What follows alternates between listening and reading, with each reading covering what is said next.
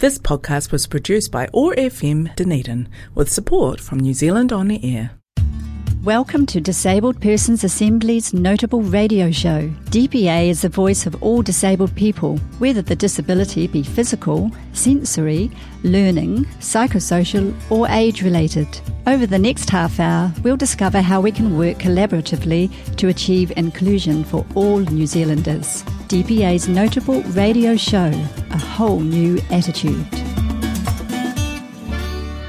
Kia ora everyone. Welcome to Disabled Persons Assembly Noteable Radio on this Friday, the 18th of February 2022.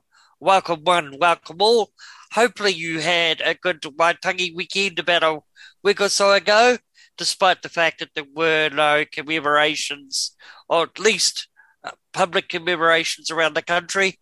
Most of them were online, but at least we got to celebrate the day when 172 years, 182 years, I think, ago, ago now, that we as the the people of Te Tiriti came together with our tangata whenua to sign Te Tiriti o Waitangi. Anyway, today on the show, I, I'm thinking, I've been thinking rather, that we should introduce you to some of the new committee members who have joined DPA's local committee and indeed DPA nationally over the last year. And one of them is Amy Taylor, who's you, you may have seen in the Star recently, as she has been promoting a petition about the issues around the leadership of the ministry for new ministry for disabled people. Anyway, uh, uh, today uh, we have Amy talking to us. So welcome along, Amy. Kia ora, Chris. Okay, Amy. So what's your disability journey been like? How did it begin for you? Well, I guess I was born with severe in-toeing, um, which really limited my mobility. Um, they did surgery, but like it's caused me chronic pain. So I still have mobility limitations as an adult. Um, on a good day, you wouldn't know, but um, so um, yeah, uh, I guess more as an adult than as a child, I sort of found myself headbutting barriers um, around, around disability. I had bilateral hearing loss, which is also an issue for me. And I deal with um, chronic diseases. I have a mast cell disease and I also um, have dysautonomia. So it's very complicated for me on a day to day. But yeah, there's, there's a lot of barriers to actually being in the workforce when you deal with disabilities. Absolutely, yeah, and we'll talk more about that later. But anyway, what has been your background in terms of your career? And I understand that you're married and have a young family as well. So, the, hmm. Uh, yeah, so I do have a young family. I'm uh, married to Simon Connell, who's a lecturer in the law faculty, and he also does a lot of work in the disability sector. Um, we have two little girls, Caroline, who's seven, and Melanie May, who's four. Um, in terms of my career, um, I did a PhD in genetics many years ago um, in a very, very disability friendly environment. And it was a bit of a shock to my system to come out of that environment into the real working world where things were not really the same. Um, so, yeah, I really, really struggled um, with working in science as a disabled person and as a woman, for that matter, having children while I was um, trying to work in that really cutthroat environment was really hard. Mm. Um, yeah, and then I decided to switch over to teaching, which I was disappointed to find is equally uninclusive. um, yeah, so at the moment I'm just home with kids, but I'm doing quite a lot of unpaid advocacy work, which I really love. But it's kind of, yeah, it's disappointing in a way that that I couldn't be doing the things that I studied so hard to be able to do. That's right. Uh, I, I guess that would be one of those frustrations for you that there are so many barriers to actually including disabled people in in no in no sense. Anyway, I understand you grew up and lived the first two years of your adult life in apartheid and post apartheid South Africa. What was that like? Oh, honestly, my parents made every effort to shelter us from apartheid. I don't know that I particularly much knew what it was. Um, it ended when I was only seven years old. So um, I have some memories, some sort of little anecdote things. My dad always used to pay the tax on people's bread because it wasn't included. We didn't have value added tax. So people didn't always didn't have enough money for their basic groceries. I remember that clearly. Um, I found that, yeah, in post apartheid South Africa, there was a lot of corruption in government. But again, we lived a very, very sheltered existence as white middle class people. Um, so, in many ways, like the politics of New Zealand are more apparent on a daily basis than they are in South Africa, which is, I guess, rather odd. Mm. And then growing up in that type of political environment shaped your views around disability rights and human rights to any extent?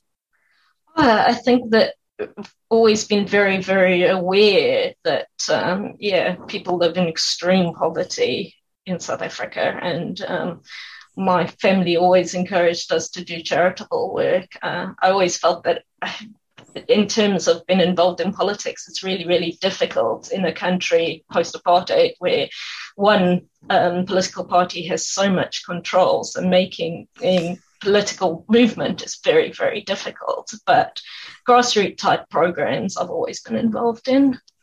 And what sort of grassroots type programs have you been involved in in the past? Um, so I did a lot of charitable work through through Girl Guiding actually, interestingly enough. Um, uh, also, the Santa Shoebox Project is a is a big thing in South Africa. We just basically collecting um, everyday items for children that are gifted to them at Christmas. So yeah, uh, that was something that my family always always did on a yearly basis. In fact, my family still do it. Um, and w- some work with disabled children through through girl guiding.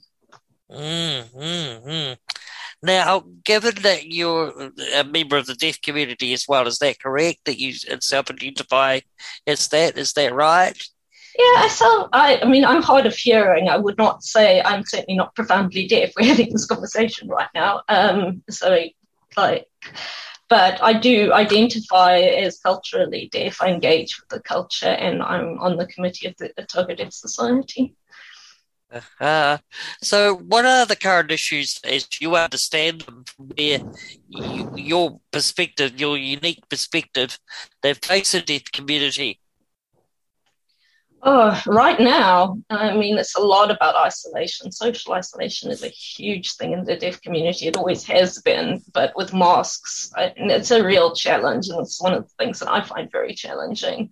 Uh, for example, yesterday I took my four year old to her before school check, and the nurse was wearing a mask. And we, even when I pointed out I was hard of hearing, she would not remove it. And it made the whole interaction very complicated. And um, yeah, I think that can cause people to ha- really struggle with their mental health and, and become quite closed and isolated. Mm-hmm.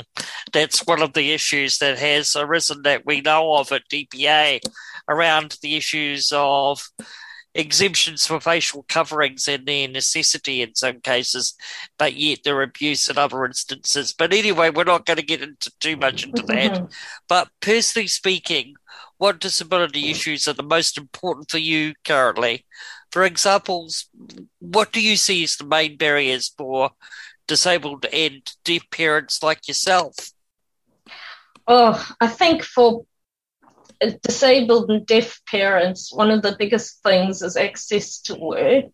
I mean, it's a lot of work having small children in the first place, but it's access to paid work um, is is a huge thing. Is that yeah, um, wanting flexibility in work. I think that COVID has taught us that we can have a lot more positions that work from home that have flexible working hours, and that actually needs to translate into into jobs for people because there's a huge number of people with disabilities that are just not in the workforce because of the issues of flexibility and accessibility.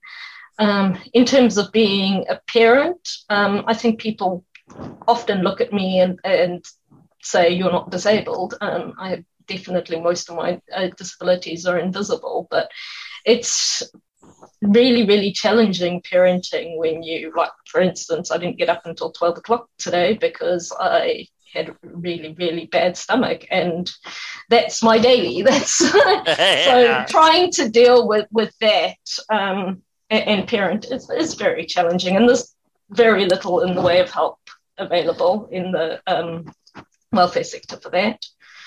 Yeah, and just pointing that out, really, there is very minimal support. What do you think needs to be done to make sure that that support is there, given that we're now heading towards an enabling good lives approach as well?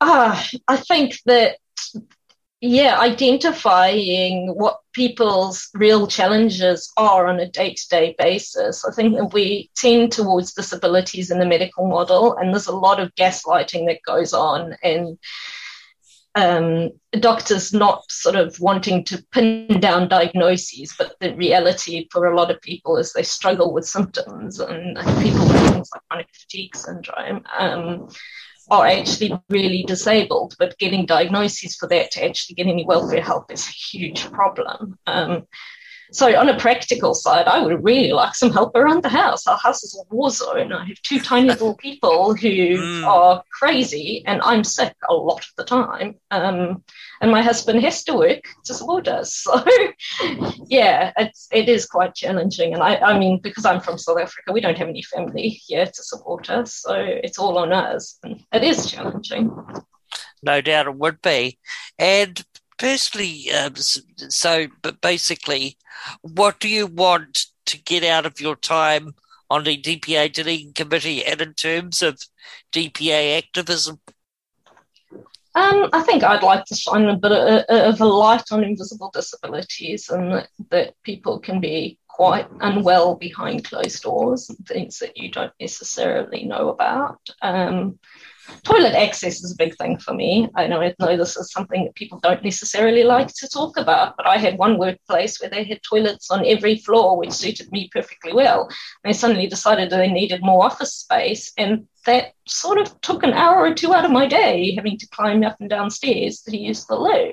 And they don't take that into consideration. Um, I think that yeah so so little things can make a big difference to people. I think that that building accessibility issues like toilets are a big thing but yeah realizing that people may not look disabled on the outside but they are actually dealing with a lot of challenges now, you raised some a very good point there because, uh, for example, people think about uh, toilet accessibility, for example, as being an issue for people like myself who use wheelchairs or mobility aids.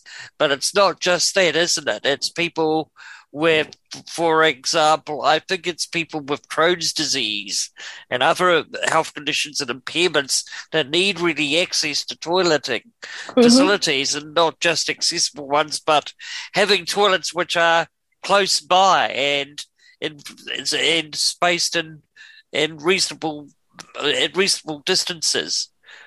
Yeah, very much so. I'm one of those people that knows where every public toilet in Dunedin is. Um, I have little kids and I have my own needs. So, um, yeah, there aren't enough of them. And uh, I mean, it is a real issue for people.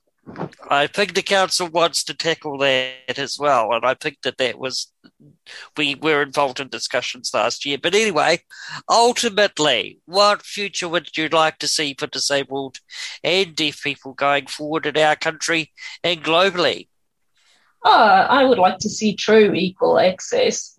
Um, I would like to be able to be in paid employment and be able to contribute. I'm an intelligent person who's done a lot of study. I've got something to give. Um, but it needs to be on my terms. And that sort of consultation, every person's disability is as unique as the person themselves. So you need to be talking to the person who has disabilities and actually know from them what they need. And we need to have the funding surrounding that to support people into paid employment. Okay, that's that's a very good way to end today's interview. And, uh, and this is the first time, by the way, that you've talked on the radio, or uh, well, apart from obviously to the print media and the star. yeah, I guess in the sector, when, when I was when I was a scientist in my former life, I, I, certainly did talk on the radio a bit, but but not a great deal. So it's it's it's new and interesting to me. Oh, that's good. Well, thank you for coming on the program anyway, Amy. And it's good to have you on the DPA committee as such a, uh, you'll be no doubt a very valuable member of our team on the committee, local committee, and you've um, been quite active in, in, DPA already at the local and national levels, attending some of our Zoom hui. But that's Amy Taylor, who's one of our new regional executive committee members for DPA Dunedin. We'll be talking to some of the others, hopefully, if they want to come on the program, but that will hopefully be within the next month or so, if that does happen. At any rate, the, we'll have a track now, is, and then I'll come back and wind up the program.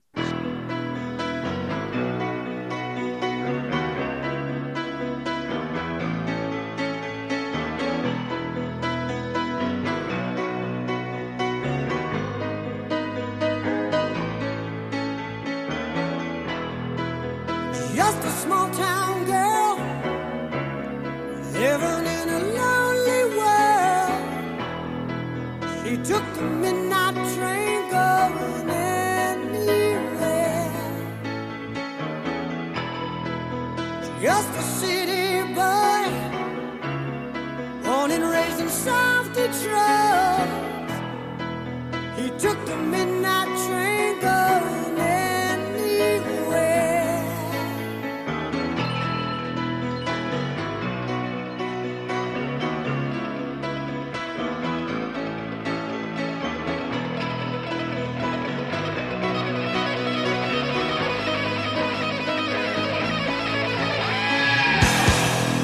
a singer in a smoky room. The smell of wine and cheap perfume for a smile they can share.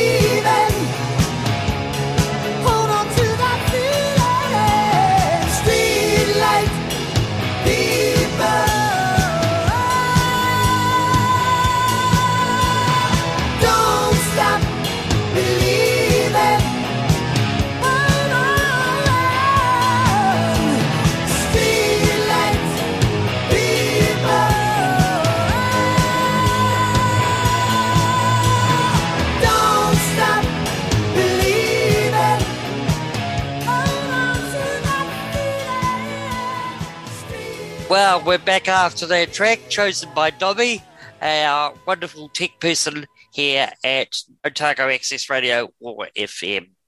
We've got one more notice before we go for this week, and it's a reminder about a hui, an online only hui, which is only for DPA members, which will be held next week. And I'll also give you, as part of this notice, a link as to where you can join as a DPA member if you are eligible, of course, to join DPA.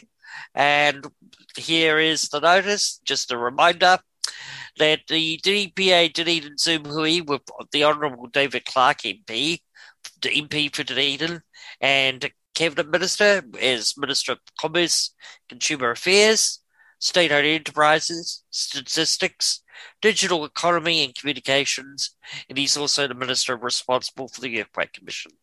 The date for that is next Wednesday, the 23rd of February, and we'll be on a, a Zoom online only meeting, given we're in red at the moment and the time for that will be between 12 noon and 1.30. All DPA members are welcome and should have been invited via email. If disabled people from outside DPA who are not currently members wish to join the Hui, and if you are eligible to become DPA members, please go to the DPA membership page on our website, and that's also been provided on a number of notices that have gone around online. If people have any questions, eh, so basically, go to the DPA website. Sorry, I should just say go to the DPA website at www.dpa.org.nz and go to the membership page. If people have any questions ahead of the day or wish to pass on an issue they wish to ask of David at the meeting, as he may need to get briefed before the meeting, depending on the question, please email me via D- Dunedin at dpa.org.nz. That address again is Dunedin at dpa.org.nz. You may also text me on 027 696 0872. We look forward to seeing as many people there as possible. On that note, I will say adieu for another week and Ka kite anō. We'll see you again on Friday, the 4th of March. Ka kite anō. Disabled Persons Assembly is Aotearoa New Zealand's first pan disability organisation, acting as the voice of all disabled people, whether the disability be physical, sensory, learning, psychosocial, or age related. Dunedin meetings are held on the second Wednesday of each month, and we can provide free transport assistance and a New Zealand Sign Language interpreter when required. If you'd like to know more, call Chris Ford on 476 7579 or 027 696 0872 and you'll find our national website at www.dpa.org.nz. Disabled Persons Assembly, a whole new attitude. This podcast was produced by OAR FM Dunedin with support from New Zealand On the Air.